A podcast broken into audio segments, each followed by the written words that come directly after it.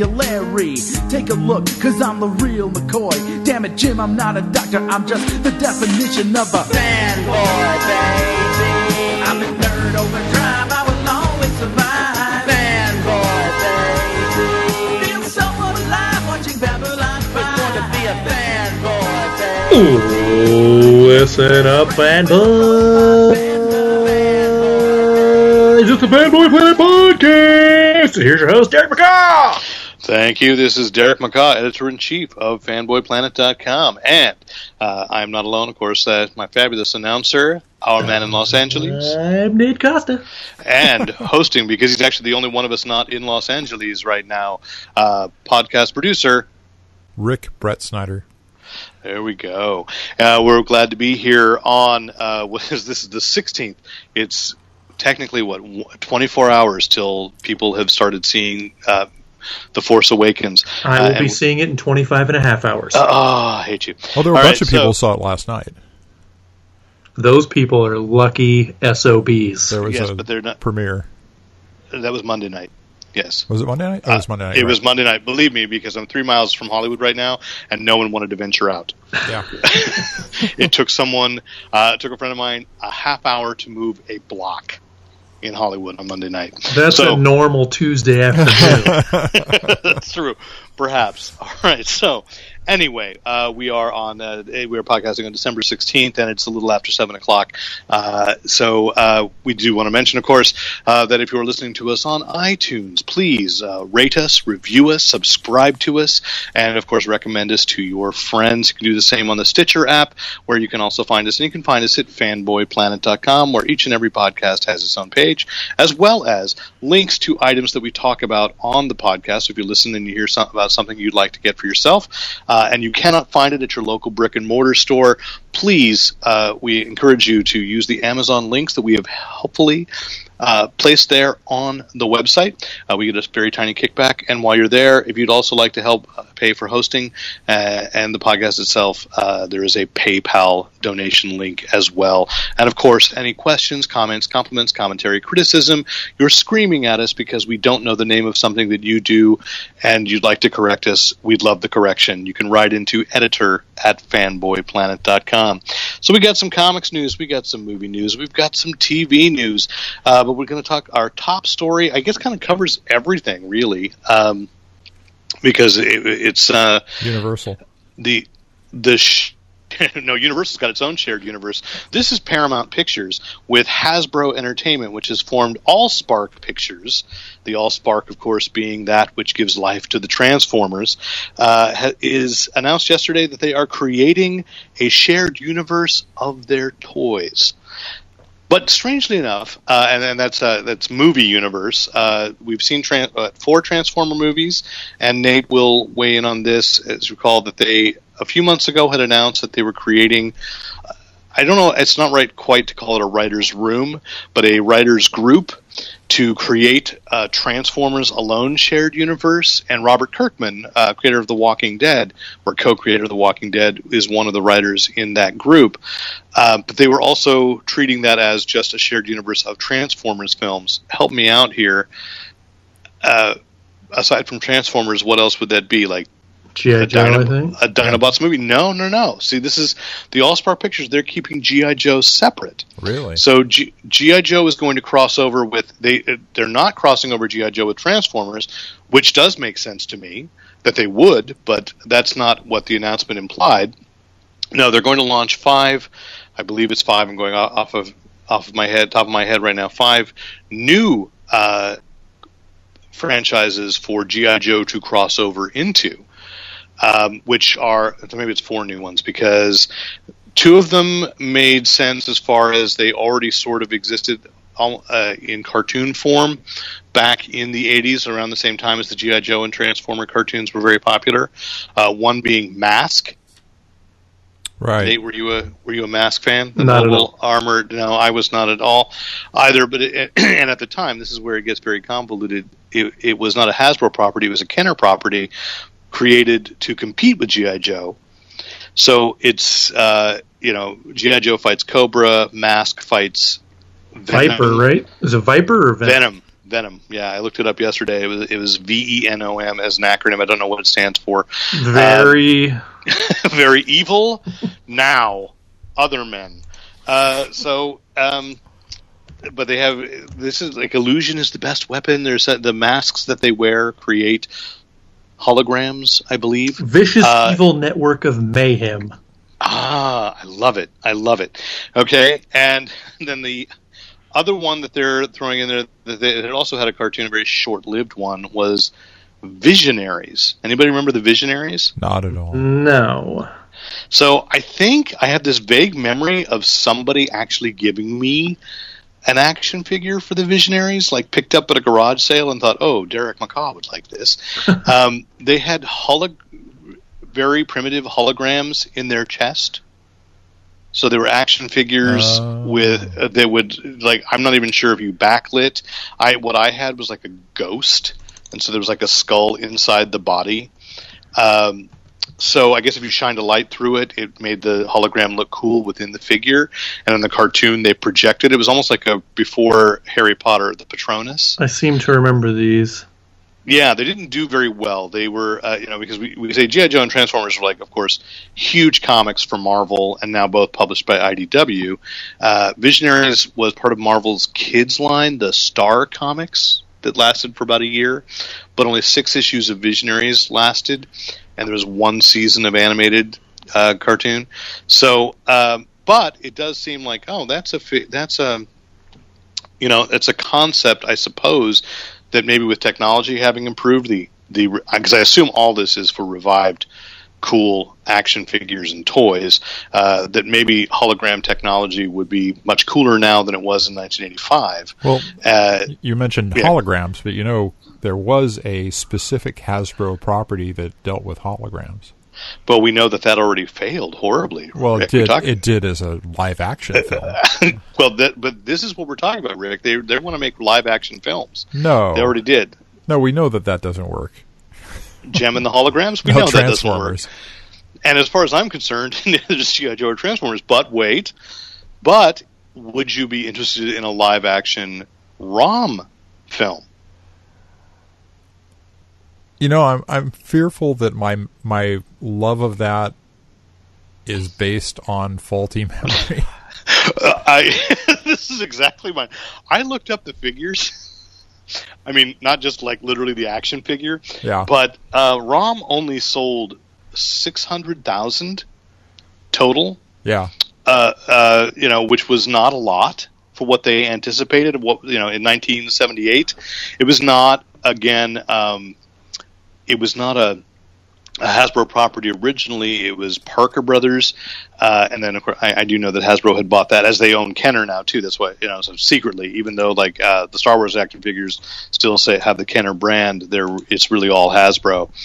And uh, so Hasbro now has ROM Space Knight. Uh, they announced last week that uh, for Free Comic Book Day, IDW was going to have a ROM comic book. Well, so they were going to reintroduce him to the public. And And- Micronauts. But not at Marvel, right? Not a Marvel, at IDW. And then Micronauts is the last film as well. yeah. Oh. Now, but the question, I you know, I, I mean, I think is I, I I don't think it's a faulty memory of we enjoyed Micronauts, we enjoyed Oh, it Marvel's Yeah, but Micronauts were much, much later than ROM, and they were they had the toys themselves were really cool because they were all magnetically snapped together, and you could Right, right, right. No, but, but, uh, but I'm not talking. You know, I, we're talking about them as a property now. Yes, Yeah. Micronauts wasn't all that much later. It was 1980 versus 1978, uh, two years later, um, and ROM was much bigger. And I know that one that yeah, the Micronauts were cool, but our memories of both ROM and Micronauts what makes them cool. Though the toys for Micronauts were arguably much well. ROM could have been cool. They cheaped out, uh, but the Micronauts toys were were cool. But it was the Marvel comic written by Bill Mantlo who did both. I think uh, it was both the Micronauts and, and ROM were written by Bill Mantlo, who of course created Rocket Raccoon. as well. Uh, very interesting, twisted mind that, and I mean that in a, the highest complimentary way, uh, that Bill Mantlo had as a comic book writer. But the thing is, yes, IDW's picked them up, but when they t- released the thing about ROM last week, they did mention the Dire Wraiths, which I thought had been pretty well entrenched in Marvel continuity. So maybe they do have the rights to Ro- to Dire Wraiths and everything other than Marvel characters that made ROM interesting to us. It just depends on how they wrote the contract. You know, when That's they Yeah, weird. yeah. Well, in um, what well. GI Joe, Larry Hama named everybody. The Marvel Comics followed along with the GI Joe f- action figure releases, uh, and Hasbro collaborated with with Marvel on naming characters, but that was a different situation. You know, so that IDW could pick up everything and actually run a continuation of Larry Hama's original continuity from Marvel as well. So I don't know if ROM has that same. I know that when Devil's Due tried Micronauts a few years ago, maybe a, I should say a few. Time has passed. It might have been a decade ago yeah, that that they did a Micronauts comic, and it was trying very hard to look as much like the Marvel comic without actually sharing the same names that Marvel had created. So you know, I we don't I don't know anything about the Micronauts comic yet. We do know that Rom will be coming out with uh, Christos Gage will be co-writing with Chris Ryall, and I do like that it's the free comic book first, so you can at least get a little sample, decide if what this revival is is worth it, and they'll move on. Uh, and you can start picking up the regular comic book if you like what the free comic book has to offer. But the question is, you know, is this all worth individual movies? Does GI Joe have a place within all those other individual movies? Is it a reboot of GI Joe since the previous two uh, GI Joe films? Um, no, only even- the first one. you liked the second one. I'm sorry. Yes, uh, but not even Channing Tatum liked them. So No, uh, he didn't like the first one. the second one had The Rock and uh, Bruce Willis in it, so that was those were two. I vaguely recall that. Yeah. Yeah. Channing Tatum hated the first one and died two seconds into the second one. Spoilers. I think it was five we don't know minutes, that he but still. died. He disappeared during a battle. That's true. fight. He did just disappear, and I kept waiting for him to pop back up at the end, and he never Yeah. did. They did say he had wounds, though, didn't it? It was like he was. They thought he was fatally wounded, or was, No, they, there was no body. All they saw, they found his Oh. dog tags after everybody went into went under. You're right. Then Went if there was behind no body, if there was no body, and he's not busy being Gambit, he's back. Exactly. Sure, Duke could be up. Yeah.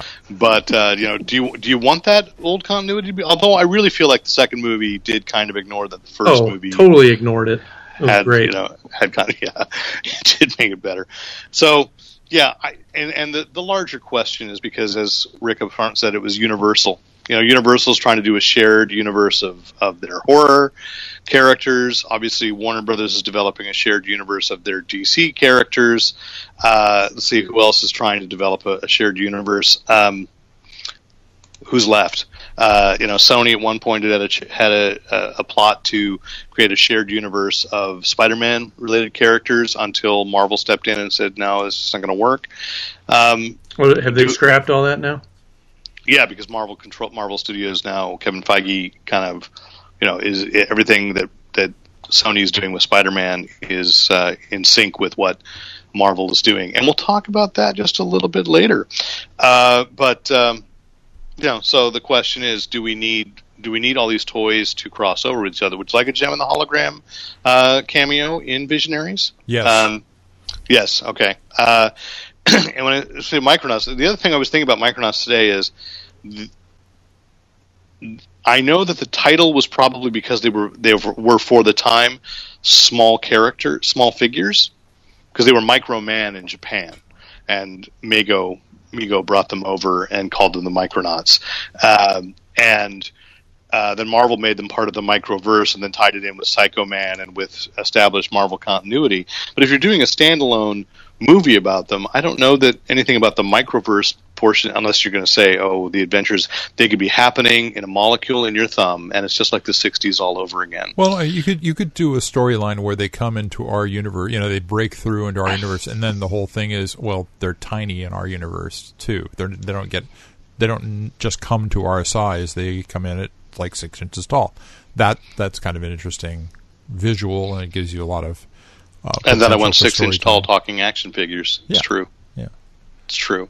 And uh, again, with the Marvel thing, I don't know how much of the personality of the characters, which really is what made, you know, what I'd really like to see is that like this, like when Star Wars left Marvel and went to Dark Horse, that Dark Horse had the rights to reprint all of what Marvel had done, and now vice versa. That as much as it hurts me that Dark Horse lost all that stuff, that Marvel can reprint the Dark Horse work. I would like to see that, uh, with with the exception of obviously references to the Marvel characters, that you could get that original ROM reprinted somehow, even if it's in a phone book, you know, black and white, something, you know, so that that content would be out there for people. Yeah. Um, and I would like that the Micronaut saga from uh, the Marvel universe, although it it did tie, you know, it, did cross over with the X Men and Fantastic Four a lot. Yeah. So, so you know that Right might from be the too beginning. difficult. Yeah, I'm, I'm thinking maybe like the first before they actually went to Earth. Uh, maybe like the first storyline could at least still be, uh, you know, somewhere. Like I think the, I mean, I know they went to Marvel Earth, but I I'm not sure that Marvel Earth that like the X Men crossed over until like the 11th or 12th issue. Well- it wasn't Captain Universe actually Yes. from Yes. Micronauts first. Yes. Yeah, which Marvel has used since. So we shall see. But they, you know, I don't know that I need to see it as a shared universe. I'd like to just see, hey, why don't you make the movie and make it work? You know, uh, first and see, and then we could talk about maybe they can cross over. I mean, because that's how those originally, those comic, you know, and, and I was thinking about this. We saw this in comics, uh, you know, 15, 20 years ago, uh, when actually Dark Horse did World's Greatest Comics and DC would do those cro- 20 years ago do those crossovers, summer annual crossovers, which would introduce a slew of new characters that would team up. And, you know, and they were constantly trying to create new universes ad hoc instead of, you know, the Marvel universe was Fantastic Four, and then Spider Man, and in an issue of Fantastic Four, when the Hulk came out, Johnny Storm was reading an issue of the Hulk. They didn't meet for a while. You know, I, you know, I mean, it, it's like it's slowly built organically, and even back in the '40s, you know, did until the Justice Society actually met, comics, you know, the superheroes had been kind of run around for at least a few months before they joined up in a team. And yet these studios all think, well, the Marvel one worked, but it's not. But, the, but Marvel didn't start with the Avengers. Marvel started with Iron Man, and took a gamble that if they said there's an Avengers protocol at the end, or however they called it, the Avengers Project, whatever, when Nick Fury showed up, you know, that was thrilling. But it only worked because Iron Man worked. If Iron Man had tanked, that would have been like you know five movies that they had to scrap because Iron Man didn't work. So anyway, just be out there, ready to know. More toys coming our way, more crossovers, and at least one more GI Joe film. Uh, speaking, let's uh, let's talk over to comics and huge crossovers and huge superhero crossovers. Uh, Secret Wars. We believe we have a final date, January thirteenth. will be issue number nine, uh, ending Secret Wars. Uh, Crisis Lord. on Wasn't it Infinite Marvels. supposed to end in September? I, yes, it was. Yes, There are Shh, still regular that anymore. issues. There are still regular issues of the series uh, coming out. This week we got uh, Ultimate End issue number five, which it looks like that's tying right into the end few issues of the main Secret Wars issue. Mhm, which I. I believe I didn't get it. I didn't buy it rather, um, but I believe explains how uh, Miles, what Miles' new continuity. Yeah, because it's an interesting be. cover because you got all the all the ultimate superheroes, the Ultimates and Ultimate Iron Man and Cap and Hulk and stuff, and they're all walking into the light, but Miles is standing there behind everybody, and he's kind of looking back over his shoulder at like at the reader. So Huh. it's kind of like, don't go into light, Miles. Well, so yeah, and uh, I believe as Tom Brevoort has promised, no, we don't. You know, just because we already launched books that take place eight months after Secret Wars, you don't know how it ends. Uh, well, I sort of do. I mean, all these characters live at least, uh, and some people remember that there was uh, a Secret War, and some people don't. Uh, and We'll- case we'll- in point, We'll get to that. we'll get to that. Absolutely, absolutely, because a lot of the books, number ones that came out uh, this week, kind of you know Uh, tie into that. one of my and three last is- week as well. touching on that right away. Yep. Uh, okay. Uh, so uh, we also I to report this week that D, you know we've got everybody's excited for the CW's DC's Legends of Tomorrow to come out January 21st, and uh, they announced that March 8th, uh, DC it DC Entertainment because they're not DC Comics anymore. They're DC Entertainment will be releasing a Legends of Tomorrow anthology, but it's not characters other than Firestorm that are on Legends of Tomorrow, the TV show. So I think it's a you know it, it's more like the Dark Horse presents if it was all loaded up with superheroes. So it's um, So why use the same name? it's for. I you see. Because I'm they're trying to figure that out. No, no, no. I mean, I think the thing is showcase is. Uh, I mean, I think having an anthology is a good idea. It's seven ninety nine for for four features that were announced this last summer as miniseries that were coming out. Um, so it's going to be uh, Metal Men, Firestorm, Metamorpho, and Sugar and Spike.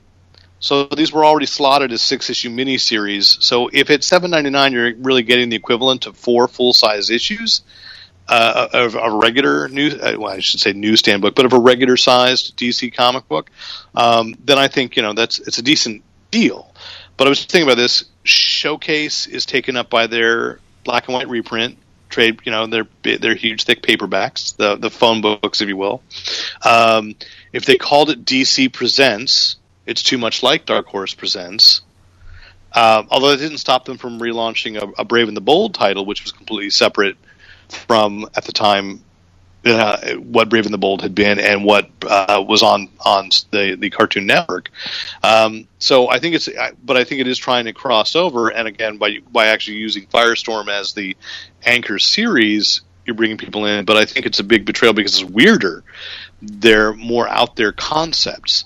Uh, Metal Men is an interesting reboot, which is uh, that they're fighting against which I guess Nameless had turned evil at one point in the original continuity, but that's the big bad villain of this new Metal Man Metal Men relaunch.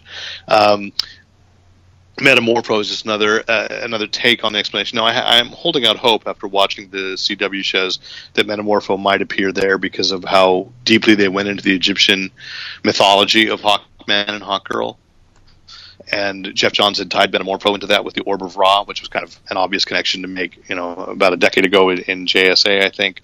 Um, so, you know, I could see that maybe Metamorpho might be a character that the CW is holding in in their back pocket. Uh, but Sugar and Spike is, you know, these this funny. I don't even you can't even call it a funny animal comic book. It was a humor comic from the '60s of It's two, little, kids. that- yeah. Yeah, but now they're grown up and they're detectives. And Keith Giffen's writing, so I'm sure it'll be fun, Hmm. but it's going to be weird. Yeah. And so, you know, I, I, I- I don't know. Uh, you know, I, I don't think it's the brilliant crossover tie-in that Marvel can, often does of, of positioning at least one book out there for whatever they've got out there. I mean, because you've got, you know, they've got a Flash Year Zero, a digital comic, and they've got an Arrow comic as well that's digital. They announced it uh, in January. They're going to start a Supergirl comic that ties into the CW series as well, uh, but that'll be digital first as well. You know, and, and that has worked out very well for them because the, the people that are watching the TV shows uh, and, and getting enthused about those uh, tend to go digital first. So they've got a strategy there that works. I just don't understand why they would take the Legends of Tomorrow title rather than run a, a- you know even an anthology about the TV versions of those characters, filling in background or whatever. You know, instead, no. This is even the Firestorm is uh, stuck with the new Fifty Two version. It's Ronnie and Jason Rusch, and uh, you know the TV version on, on Legends of Tomorrow is Martin Stein and Jax. Jax Jackson, uh, you know the football player. So, which I wondered why they they they'd introduced Jason Rusch on the Flash last year, and then discarded him. So why they went for an all new secret identity, I, I don't know. But um, anyway, that's coming March eighth. We shall see. Uh, it was announced today that Michael B. Jordan, who had most recently um, in superhero world uh, played Johnny Storm in the movie that we shall not name, uh, but is uh, gangbusters right now in cinemas with uh, Creed, is working with writer Nathan Edmondson for a series for Dark Horse Comics called North, which uh, and Dennis Cohen and uh, Bill Sienkiewicz are doing the artwork. And he's it's a character who is sort of a soldier turned spy who discovers that when he's kind of like disavowed by the U.S. government, he's more dangerous than they intended him to be. So there's probably some superpowers in there. And yes, geez, what a surprise! They now they did include the information that yes, he's developing it for the idea that it's a character that he could play in a film. So uh, it's been a while since we've seen a celebrity become a comic writer again. So uh, Has it? how long has it been, Nate? CM Punk is writing Drax. Yeah, but it's not for the purpose of playing Drax. I think CM Punk's writing it because he's really interested in comics. That's and true. It, and and it's not like when we say CM Punk, a bunch of people know who he is. That's you know wrestling fans. Know a it. bunch of people listening to this podcast. That's probably don't. true. That's probably true. But I think of the mainstream as well. Michael B. Jordan's in the mainstream right now. Did you guys Yeah. see Creed yet? I have not. Nope. I haven't either, but I've heard it's awesome. I've heard that too. It's definitely on my list. We shall see. Uh, but I do sort of. I feel like, you know, I have to see a little thing called um, something about a you know waking up the force.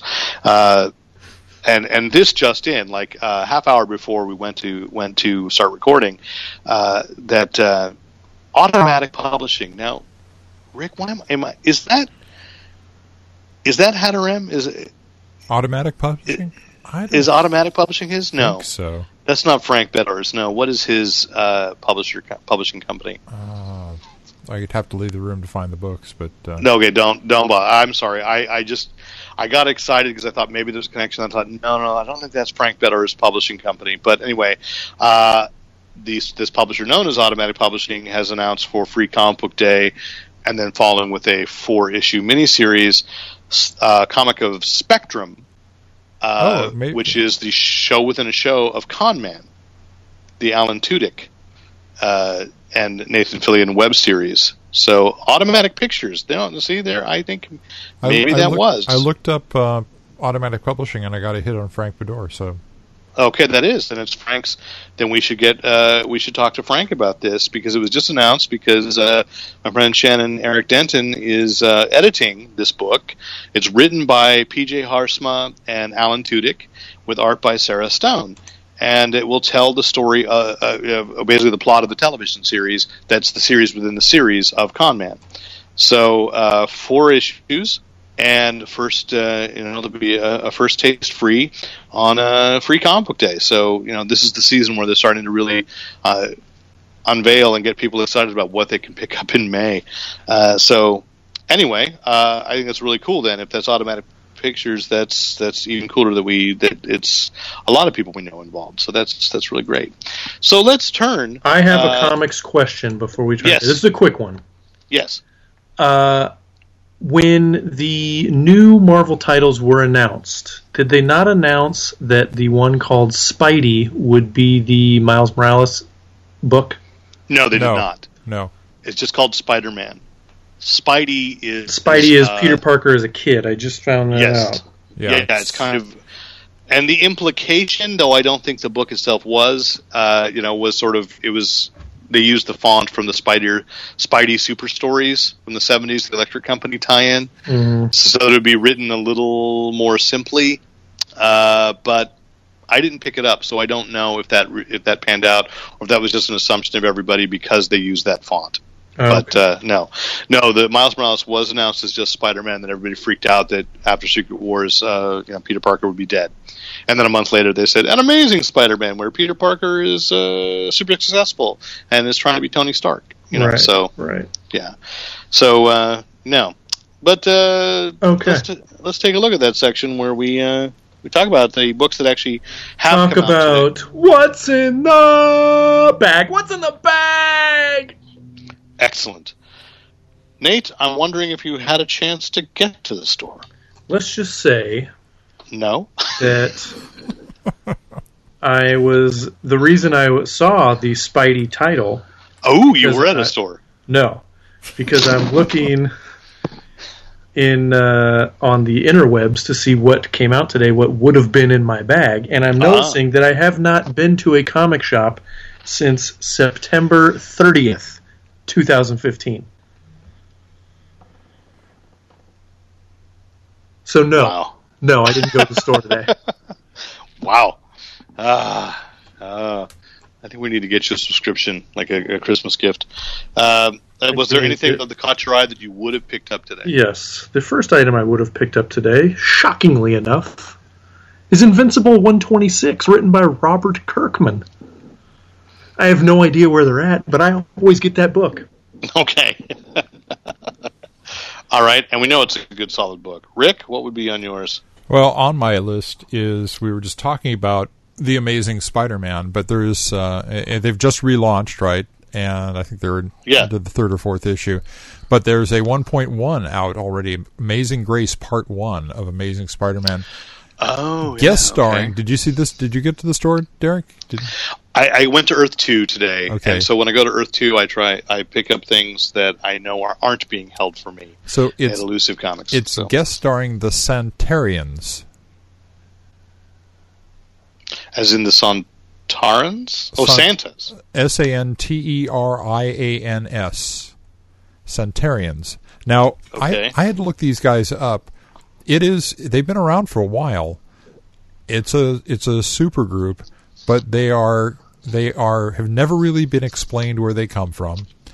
They are um, they are definitely tied into uh, more of a uh, a, a sacred kind of um, the feeling of respect for religious aspects as a group.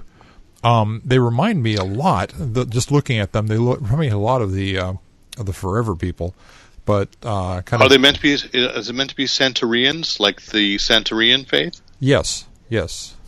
San- Okay, Turi- Santorians. Turians. Okay, long e. Um, Yeah, our Blink 182 fans will, you know, right? Right. Isn't that the one that did? Uh, I don't practice Santeria. There you So- go. um, but uh, so this is uh, it's a wonderfully drawn. It's written by um, Jose Molina and with Oh, okay. Simone Bianchi, B I A N Simone Bianchi? Yeah, yeah. Bianchi Bianchi. Um, Yeah. and the ar- this uh, the, her take on uh, on Spider Man is really cool, and in general the artwork in this is splendid. So I'm looking forward to more issues of this. I've read this one already, so I'm not going to spoil much. But uh, this goes back to like a I think they've appeared in four stories prior to this, going back to a Daredevil series back in the day. So Yeah. Okay. Cool. Well, I'm going to go very obscure with my first one. Uh, there's a new issue of Pinocchio Vampire Slayer oh really? out today from Top Shelf Graphics, of Top Shelf Productions, rather. Oh. Uh, ver- versus the Vampire Zoo. Yeah, Pinocchio used to be uh, Pinocchio Vampire Slayer used to be uh, an SLG book, uh, but uh, the complete edition of what had been done before uh, was uh, was collected by uh, Top Shelf, and now uh, this is you don't often see individual Top Shelf issues. Usually they're trade paperbacks, they're collections, they're graphic novels, uh, and this is uh, this is probably the most assured looking of them all. I have not had a chance to read it, but it's the best artwork out of all of them. And um, you know, I remember years ago when Dan Votto first told me about Pinocchio Vampire Slayer. Uh, it it works so much better than you'd think it would. So I just want to put it out there as a very fun, uh, fun book involving uh, wooden puppets telling lies in order to create stakes to destroy vampires. So um, it it practically writes itself, It- but luckily someone yeah. else did. So, Nate, Big Trouble in Little China 19. alrighty, I like that cover.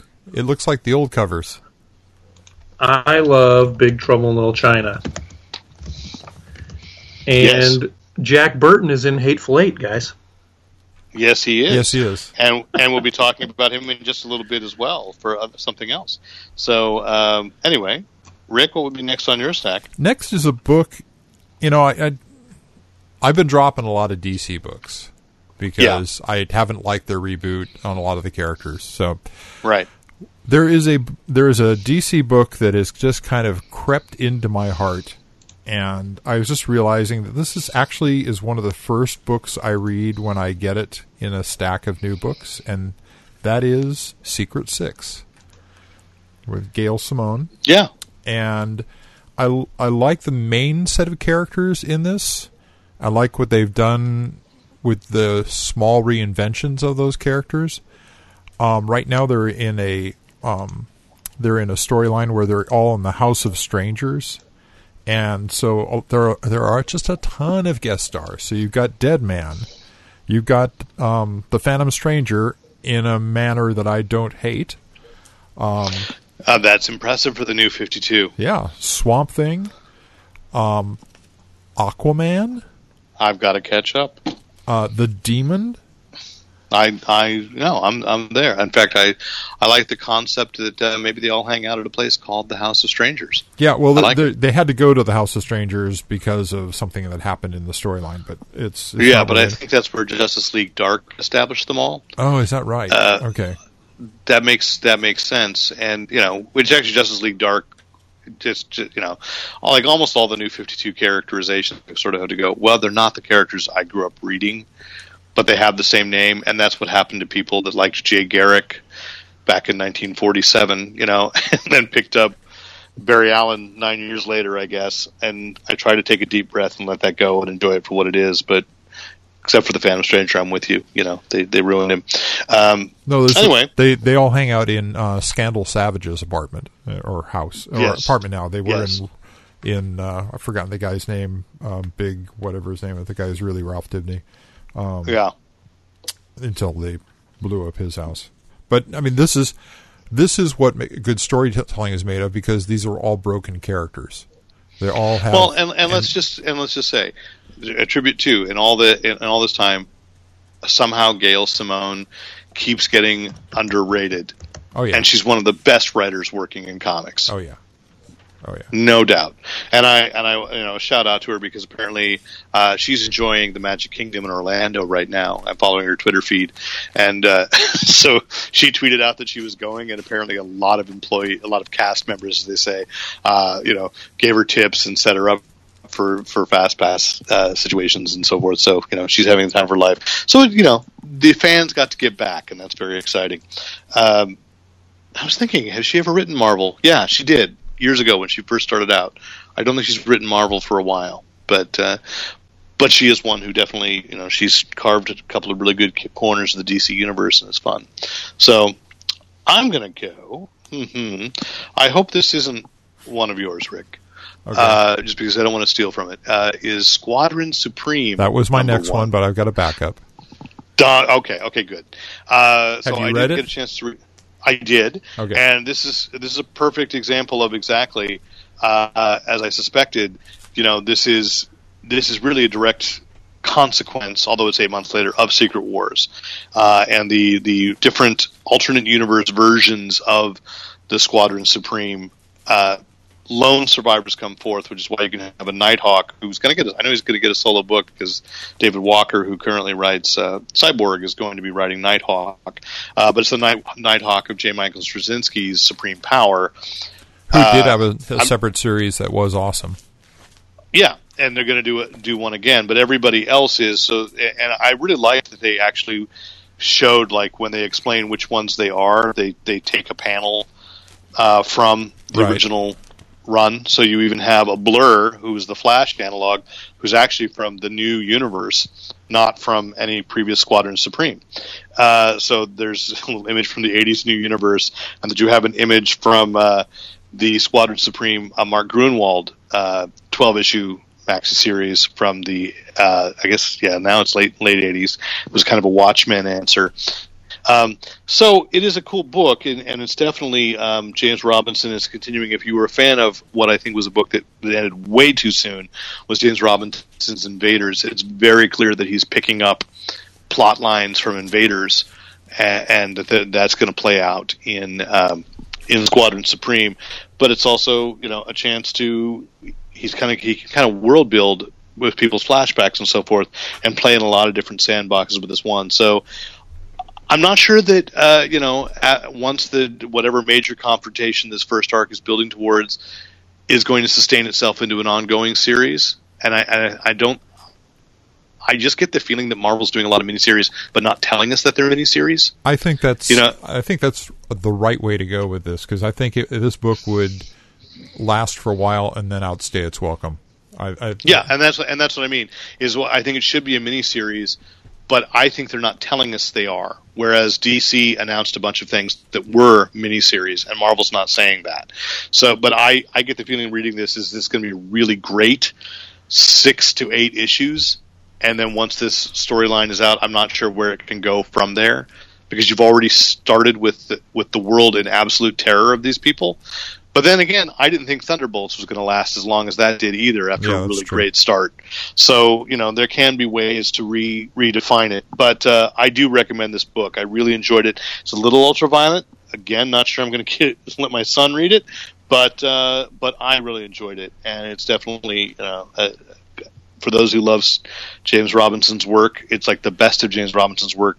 You know, not some of the more offensive stuff. So This is this Uh, is a this is a group that has been rebooted six or eight times. You know, well, and you know, and the thing is, they started off. They are a parody group. they were uh, started off as a parody group, definitely.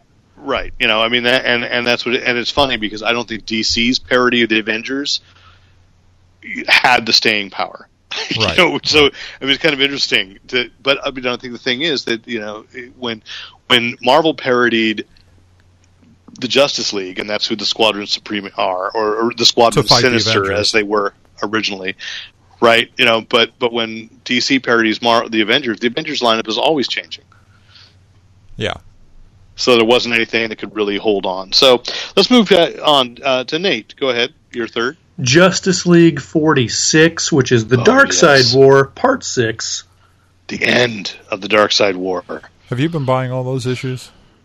I have. I'm I'm completely caught up on it. Really? Okay. And a few a few weeks ago, I ran. Uh, you know, I, I I reviewed what I didn't like with the superhero one shots. yeah. Uh, and then last week there was a, a Lex Luthor one shot tying into it that actually is crucial. oh. I think, to the Darkseid War. Um, I know, surprised because a couple of those those superhero ones were like you know they were bad, um, and they were not inconsequential. But I do think the Lex Luthor one was actually uh, crucial, and I just I just actually got around to reading it yesterday and went, oh yeah, this was actually really good because he's already a villain, and even though I know he's been somewhat rehabilitated in Justice League, somewhat, not a lot. You know, uh, this is definitely a return to form where you see that his arrogance and his the fatal flaws, the tragic flaw of Lex Luthor, if you will, um, means this can't end well. You know, and his arrogance, but it's also a good. You know, I mean, it's probably the third or fourth time that Geoff Johns has tried to approach. And Francis Manapul, I think, actually wrote the crossover, but I know Geoff Johns is, you know, giving notes on everything. That uh, you know, this is the third or fourth time he's rewritten uh, Lex Luthor's background, but uh, this for this incarnation for this uh, new 52 version, it makes perfect sense without contradicting anything that happened before. Okay. I, I I didn't buy any of the standalone single issue stuff because I'd flipped through them on the shelf and I just this is Yeah. crap and just said no. I think only the Lex Luthor one is yeah uh, is a at must-have. The others, um, the Green Lantern one was interesting, but you know that's it. I mean, you could you can read my article, and that will catch you up for anything that's pertinent. And it, but it's it's really not. Just know that everybody went off, and they were, and the Justice League were a bunch of a holes with their new god powers, and then we're going to come back for forty six, and which that main narrative is going to be a great story. You know, so I'm with you, Nate. All right. And Rick, what was your backup for number three? My backup is, uh, ironically enough, on this uh, this all holiest of weeks, um, there will be a five dollar Star Wars book on the shelf for people to pick up, the Darth Vader Annual, and I, you know, I've said this before. I say this quite often. I thought Darth Vader was going to be a very hard character to write in the midst of the trilogy, you know, between Yeah. episodes of the trilogy, and without, you know, disavowing or, or, or screwing up anything Right. of, of consequence. And I've been proven so wrong. And the character and the situations and the supporting characters have just all been awesome.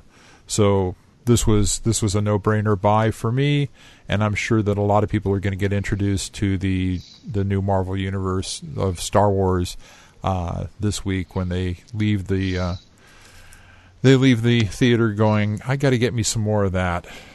Oh no, I I, I uh, pushed it Saturday night at a party. Somebody was talking about their plans to see uh, Force Awakens and and they, how that, of course, everybody's rewatching the original films. And I said, you know, probably the best thing, I, you know, just for fun, so it kind of fills in a gap, is pick up the Shattered Empire trade paperback or the individual issues. I don't know if the trade the trade should probably was it available this week.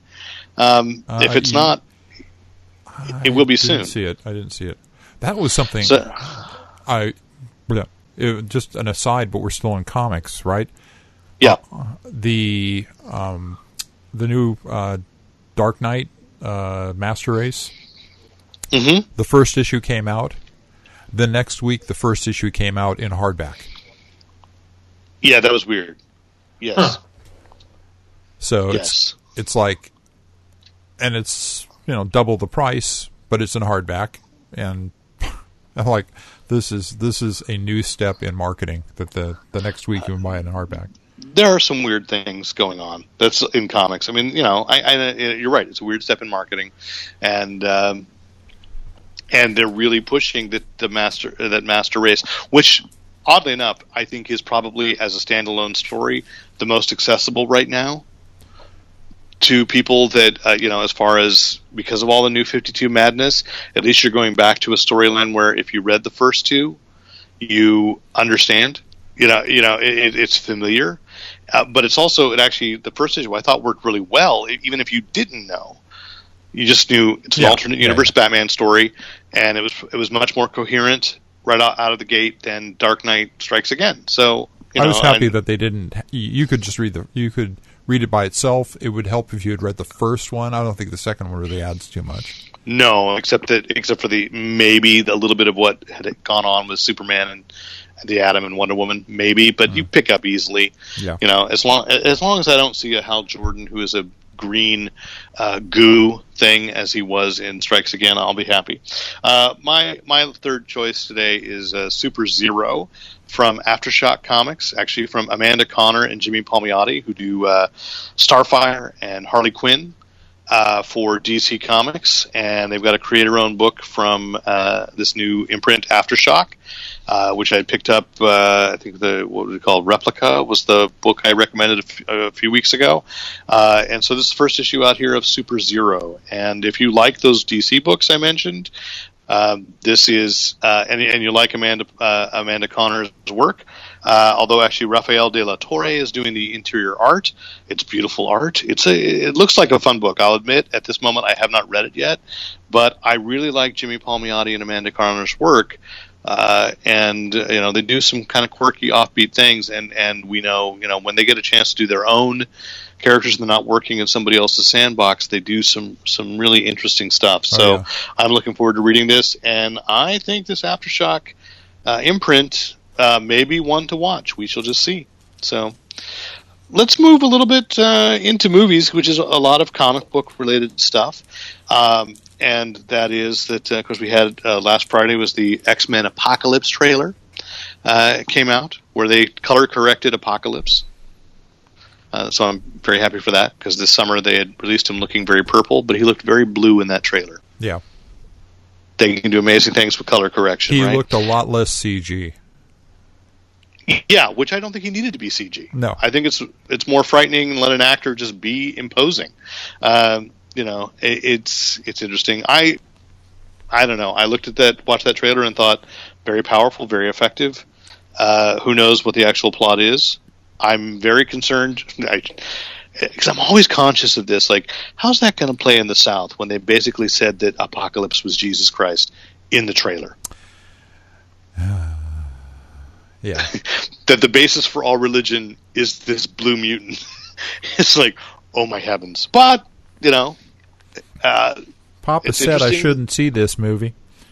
I, it's interesting that a superhero movie is going to go ahead and make because can you you might know better than I as we transition to the next trailer that came out that caused a lot of consternation is remember the the original series Star Trek episode where was the there was the guy there were several ones where there were immortals but there was this immortal who uh, actually in the Star Trek um, Legion of Superheroes crossover that IDW and DC did they picked up the same character. He had been like a, a you know someone stabbed him on a battlefield in prehistoric times and he didn't die and like they found like a, a Da Vinci painting in his studio and said yeah that was Oh, him yeah, yeah, yeah. you know Yep. yeah I think at one point he might have they might have even said in the 60s that he was Jesus do you remember that I don't remember that. I know they'd done the typical Star Trek litany of a bunch of familiar character, you know, f- characters. I shouldn't say that. Familiar figures from history, and then they threw in like you know some 21st century person that people knew, which was not that you know because it was 1966. So it was you know that joke Jay Leno used to have is that you'd you'd know Confucius. You'd, you you'd they'd always list two or three people you knew, and then they'd make up some sci-fi thing, Yeah. and everybody on the Enterprise would go, "Oh yeah, yeah."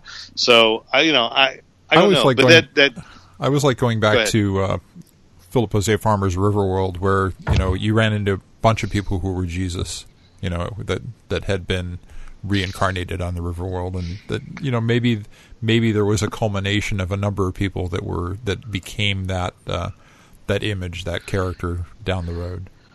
Uh, all I know is you can you can get away with that in a novel series because Yeah. not as many people are going to pay attention to that.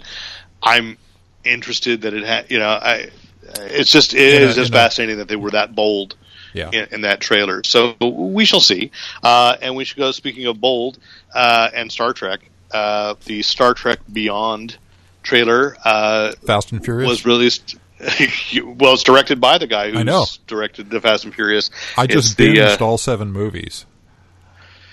uh, was he all seven? No, he wasn't. But I No. they all have the same kind of frenetic. Uh, uh, they are science Well- fiction films. They it's it's it's they, they use the No, exact eh- same techniques to do the special effects in those. Um, Yeah, it's true. It's true. And Simon Pegg had given an interview months ago where he, you know, he's been working on the screenplay and said that Paramount. He implied that Paramount had come back to him and said they wanted something like Guardians of the Galaxy, yeah, and I guess that's what they've got. Uh, I didn't hate it as much as other people did, uh, and even you know the playing of sabotage was like, oh yeah, Jim Kirk listened to that in you know in the car in the first movie when he was a kid. So uh, you know I understand there's a tie into that, and but the But Beastie the Boys, hand- the Beastie Boys also did Intergalactic, which has a pinch in the neck from Mister Spock as a line in it. So now we've oh tied, see you we've get tied into those the, meta realities. Yeah. that's so I th- those those make me nervous. I think it's Uh, foreshadowing a time travel episode where Spock will go back and meet the Beastie Boys. Okay. I well, Rick's fanfic in his head has just been. Uh, you're going to write that. Uh, I'm. ju- I. The implication of that trailer is that the, the Enterprise gets blown up again. Yeah, yeah. So, so I'm really bothered that they keep going to that well in the movies. Like, how many times in the original series was the Enterprise destroyed? Uh, three. In the original In the- television in series? The original tel- in the television series? Uh, it was never destroyed in the television series. That's my point. It's like you cut through three years, uh, at least one season of animation, uh, and then the movies just keep destroying the Enterprise. But they blew it up twice in the movie series, at least twice. the original Enterprise, and then they The blew it up Enterprise, in Enterprise, and the and the uh, and the uh, Enterprise E got blown up as well. Right, right. So yeah, it yeah. crashed. the original crew blew it up, and they crashed it in uh, Generations, and I think they cra- they blew it up again in uh, the last the What's last Next Generation movie that happened, the Nemesis.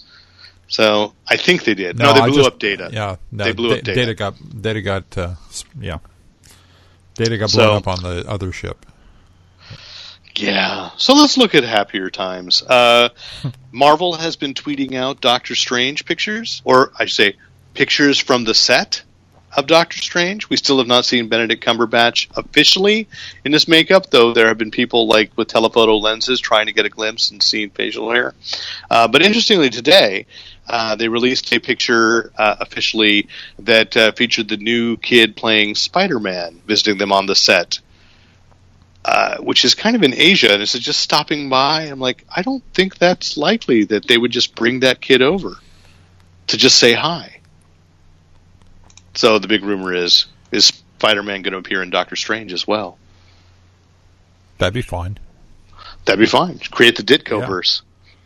Yeah. So uh, that'd be fun. The big rumor that will tie that will uh, get Nate's attention uh, is that Jack Burton is rumored to be uh, at least of interest to play Star Lord's father in Guardians of the Galaxy Volume Two.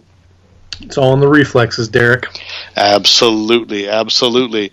And, you know, so of course people were saying then, you know, who is he going to be? So apparently, you know, there had been a, ru- uh, I can't remember which website claimed that they knew uh, which character was going to be Star Lord's father, and and then James Gunn had said, well, that, that rumor's been taken down, but believe me, it was totally wrong. And I read an article yesterday that said, oh, yes, it, the, the rumor had been that Mar-Vell would be uh, his father but uh, I think more likely, uh, if you were to put Kurt Russell doing uh, having a personality that would be similar to Chris Pratt's as Star Lord, uh, a Marvel character that would fit, that could be his father, and then really make Guardians of the Galaxy a personal family saga, would be Eros, aka Star Fox. Interesting. So you'd introduce that by way of introducing Thanos, Thanos as well. Well, Thanos has been there. We know that. Well, you it's know. the Titan. You you got the, but you don't have any Titan background for Thanos yet. Right, you know, but but nobody has a genetic sample. You know, that's Right. the thing. Is the end of Guardians of the Galaxy? They said whatever his whatever his alien heritage is, it's a it's a, a genetic genetics they've not a DNA they haven't seen. Right. So I was thinking, well, it does make sense that no one would know what Thanos' DNA would look like. The problem with using Mar-Vell would have been, well, they had the Kree. They would know what that looked like. So uh, I I think it would be a really interesting choice. Now, you know, but Kurt Russell has not said yes.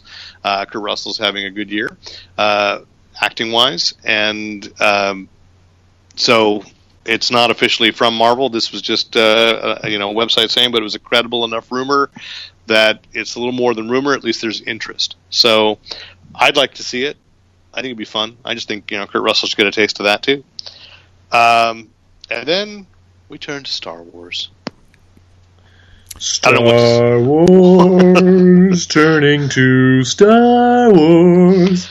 I don't know what else to say about it. Uh, you know, by the time you, this podcast is up, it will have been open. People will have I have uh, opinions, I'm sure, and be able to tell us. Um, so I just know security was very tight. Although I do think Lucasfilm was very cool. I was down here nearby. I mean, even when was it? Saturday? No, Friday night. I was. Uh, I had to drive by Hollywood, uh, and uh, you know they already had the streets closed off for the world premiere on Monday night, and so apparently, if you lived in Hollywood, it was quite a pain. But uh, they did. Uh, they simultaneously showed it at the Man or at the El Capitan, which is owned by Disney, the uh, Kodak Theater, where they uh, host the Oscars every year, and the Chinese Theater. So three huge auditoriums uh, premiered it simultaneously, and they had a huge, insane party. And there were, of course, already people camped out to get into the first official showing uh, tomorrow night at like seven o'clock. And Lucasfilm invited them all to come and see it on Monday night. Said if you're camped outside right now, you're getting in to see the movie tonight. Yeah. Fantastic And gesture. then they invited them to the after party. And that's kind of it was kind of a, A bunch uh, of unwashed nerds who had been camping on the sidewalk for a week. Absolutely, absolutely. you got to pay. You got to play to your audience. It was it, the people who were in line at that point. To to be in line, you had to have put in 24 hours of staying there, but you didn't Yep. have to be there all the time. So if it wasn't your shift in line, and you were off uh, having lunch or something, that that would have sucked. But still, really, really cool of them to do that. That's a grand gesture. I mean, well, you know, it would have sucked, but on the other hand, you were already planning on waiting till Thursday anyway. Yeah, yeah. So, you know, that was just a nice little bonus. So, I thought that was really cool. And, That- uh, you know, That is super cool. And then I don't know. I think I saw news about it on Facebook. It was trending. But uh, Quentin Tarantino was on Howard Stern today talking about Hateful Eight. Eight. And he shot Hateful Eight 70 millimeter, and he wanted it to open in certain places. Yeah. And Cinerama Dome is one of the places he was going to have it showing on Christmas Day. And, and according to him, he had this deal all set up already. According to him, Disney went to Cinerama Dome, which is owned by ArcLight, and said, "You are not going to show Hateful Eight. You're going to keep Star Wars through the holidays." And so they're basically not kicking it. Well, they are kicking him out because he already had a deal in place to show it, and they Disney is making ArcLight not honor that deal.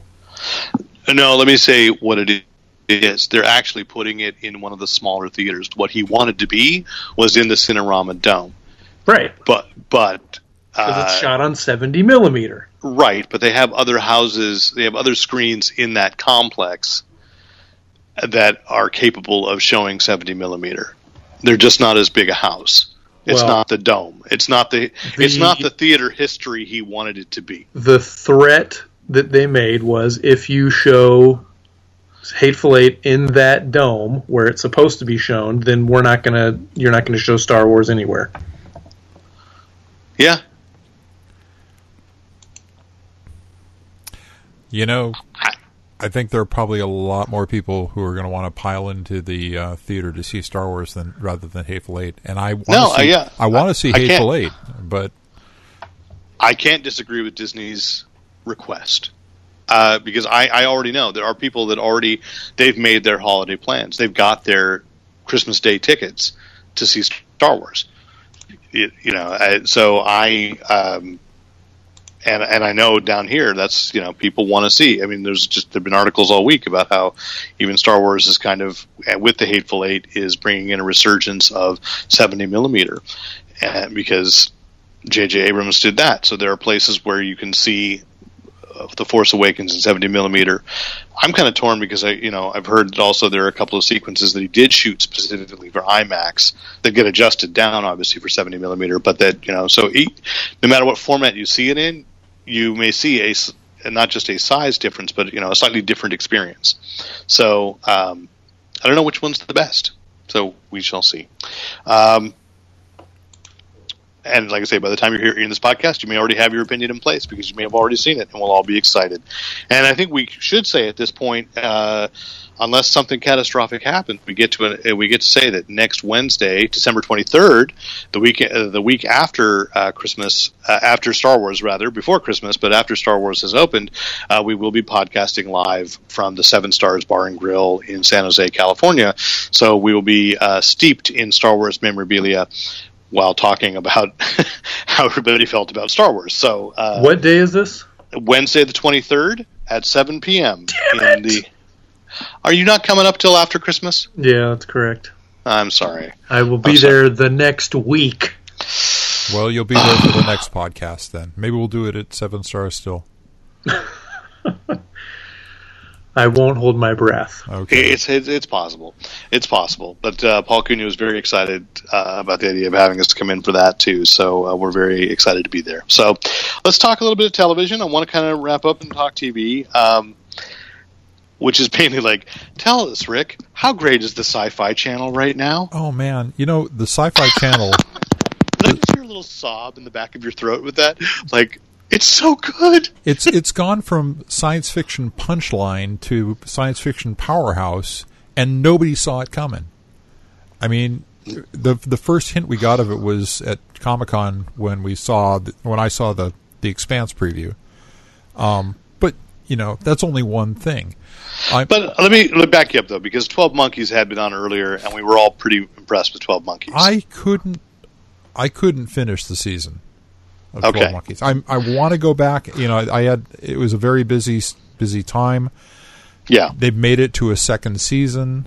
Uh, that's coming back as another another for another season of shows. I did kind of like the way it was going, but I just couldn't. I eventually said I'm never going to catch up on this, given what I have to watch right now. But yeah, yeah. this week we were into our and and they're they're not just they're not, not just like dribbling it out to us. They are. It's a fire hose, man. the The Expanse came out early with two episodes. You can currently tonight the third episode is broadcasting. You can watch the you can watch four episodes online. Online. Yep. Um, so you have no excuse for not, you know, anytime you, you have a computer or a, a cell phone or a, a tablet. No, no, I do have an excuse, and that is I'm busy. But Oh no, still, no, I, I'm yes. not talking about you. You, I mean, people who want to see it can see it, uh, even if you don't have, even if you don't have basic cable. You know, you can you can see it. Um, Childhood's End this week. Now, there's, I'm predicting. I haven't, I haven't gone out onto the interweb to see how people are responding to Childhood's End. Childhood's End is a very old Arthur C. Clarke book, and Arthur C. Clarke books are a little bit devoid of a lot of action and Yeah, a lot of a lot of lot of personality. There's not a lot of um, danger in in personal interactions and stuff. You know, you have c- crazy computers, but you don't have a lot of They're really hard sci-fi. Yeah. I mean, he really is one of those writers that i his concepts are, you know, this is scientifically plausible, Yeah. if not yet possible, uh, and he's really thought out that. But I, I. I, really like Childhood's End, though I've, uh, as a novel. I've read it a few times and found it very depressing every time. Well, Uh, yeah, don't don't don't say that because I mean, it's it's an interesting story. It's probably one of his most No, is, yeah. challenging sto- um, books uh, from the standpoint of this was entertainment, but they they made a 200 page novel into a three night miniseries of of two hour shows minus commercials. So I think it comes out to about an hour and ten minutes. Um, So three hours for that. So they they've expanded quite a bit of it. They've kept the core core of it. The special effects are lovely. I I don't have a problem with any of the casting. Um, this has been a tour de force for them. And my first tweet after this was, you know, does this mean you can take a third stab at Riverworld? You know, this is where you always go wrong, Rick. Yeah. You always just go too far. go too far. But the nice thing during these shows, during both the Expanse, which has done nothing but get better with each of the individual exceptional additional episodes that I get to watch, um, they've been pushing what's coming out in uh, actually tonight, actually, and through the first part of 2016, because tonight we get the first episode of The Magicians, Lev Grossman's um, trilogy about a about students of magic in a university, where it's not quite Harry Potter so much as it's more like uh, Animal House um, meets you know yeah. dark and dark and uh, scary magic, but the, the I think their their uh, their phrase is magic is a drug, um, and there's a lot of sexy action and. Uh, that's that's I've I've a lot of good friends who are very big fans of the series that were just totally blown away Yeah. and excited by this. Th- there is a show called Hunters coming out in April. Um, Hunters is uh, a band of anti-terrorist folk, but the terrorists they're fighting are not of this world; they're extraterrestrial. The promo that they're doing for this is really kind of interesting. There's an alien skull that, if you have a 3D printer, you can download the file for this alien skull and print it yourself. And it looks it's super cool. It's it's, it's got cool. multiple layers of of surfaces in there, and um, it looks like the crystal skull from Indiana Jones. You know what's look. amazing to me is we talk about this promotion, and I'm thinking that is amazing. And in like three or four years, we're going to go, wasn't that quaint? Yeah, exactly. you know, it was cool three or four years ago. You know, we'll say that in three or four years, but that that's that's that's great. Uh, I see you also got listed, which I knew was coming, kind of a revamp of Van Helsing, but it's like the granddaughter It's it's of the, character Hugh Jackman the played. daughter who's been brought forward into time. I think that's the way I, I read it. I was trying to I was trying to read between the lines what they're saying, and she has some powers over the vampires who have basically taken over the world in the meantime. So she's been brought forward to deal with them. Okay, so we can pretend that movie didn't happen. Then. Yeah, I that's think probably I the think, best way I think to enjoy seeing that. the movie is not a pre, uh, not a prerequisite. No, no, no, no, no. Please don't do it. Please don't it was horrible. And, um, and then Wynonna Earp, which is based on the IDW comic, which is just a fantastic set of zombies and strangeness. Um, I, I, I, there's no production information on that that I've been able to run run to ground. Um, no, I, I, don't, I don't know much about that yet uh, either. But uh, I think Wynonna Earp was that not a Jimmy Palmiotti uh, creation? I could be. I mean, but regardless, Yeah, it's another comic book based Yes. thing, and you know, which has been an overall kind of like, oh my gosh, I can't believe how many comic book stories, uh, comic book properties are being adapted and adapted so well. Created Uh, by Beau Smith. Beau Smith. Oh. okay, good. okay, Beau Smith, but still, uh, you know, again, I'll focus on the comic book aspect and just, but the larger story here, and it's and it's worth devoting all our television focus was sci-fi is back. Um, the promise of sci-fi way back when is really coming to fruition right now, and I, I guess it's working very well for them. I mean, the more niche I think that viewership becomes, the more they can afford to take this risk. I've also you noted Z Nation, Yeah, I was and I've gonna- heard some interesting things about that because that that's from Asylum, who does their mockbusters. Yeah, You know, their Saturday night movies, and apparently, like if you watch the first season, Z Nation sucks, but this season, it's Actually it's- really good. It's looked really good, and I've been meaning. I what put me down is you know me. I'm a completist. I'm going to want to go back and start with the sucky season, so I don't just start Yeah. on the good stuff. And that's No, it's that's gonna- it's gonna stalling totally- me. But I mean, that's that's almost that's. I think it's about halfway through the second season right now, and Mm-hmm. you know, as we said, Twelve Monkeys too. You know, is coming back. So yeah. So we shall see. And this we- has nothing to do with the Sci Fi Channel, but let's not forget that Teachers premieres January 13th on TV Land. All right, And you can also watch the pilot for free on iTunes, Google Play, or on the TV Land website. Well, I want them to get uh, a second season so you can go back and work as a BA again. Oh, I So- agree. Yeah, so let's see that go. All right. So, I, all right. Jobs are Well, good. Yeah, they are. They are. So, uh, once again, um, if you have any questions, comments, compliments, commentary, criticism, uh, just want to say good job, guys. That's nice. Give us one of these, as Roddy Dage used to say. Uh, just write into editor at fanboyplanet.com. As I said uh, earlier, we will be podcasting on Wednesday, December 23rd at 7 p.m. at the Seven Stars Bar and Grill come in San Jose. by. What? Come on by. Yes. Yeah, we're going to be in that alcove again. We're not going to, you know, I, I think where we were uh, the time before was uh, was a nice little out of the way, and then you know, Paul feels a little easier coming by and and and, and joining us too because I know that Paul Cunha, the owner of the bar, is going to be uh, just uh, vibrating. Uh, from excitement after Star Wars, The Force Awakens, you know, so uh, very excited to have him there. So anyway, uh, hopefully we'll see some of you there. Uh, and I'm Derek McCaw, editor in chief of FanboyPlanet.com. I'm Dave Costa. And I'm Rick Brett Snyder reminding you to Use your powers only for good. Remember, the Force is with you. Always. I'll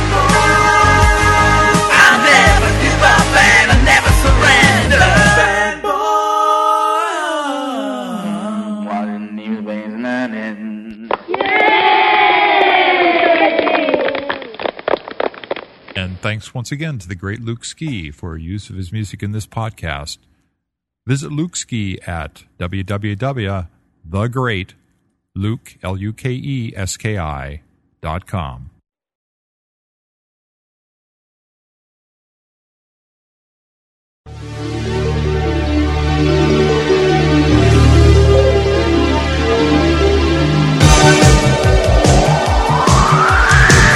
My say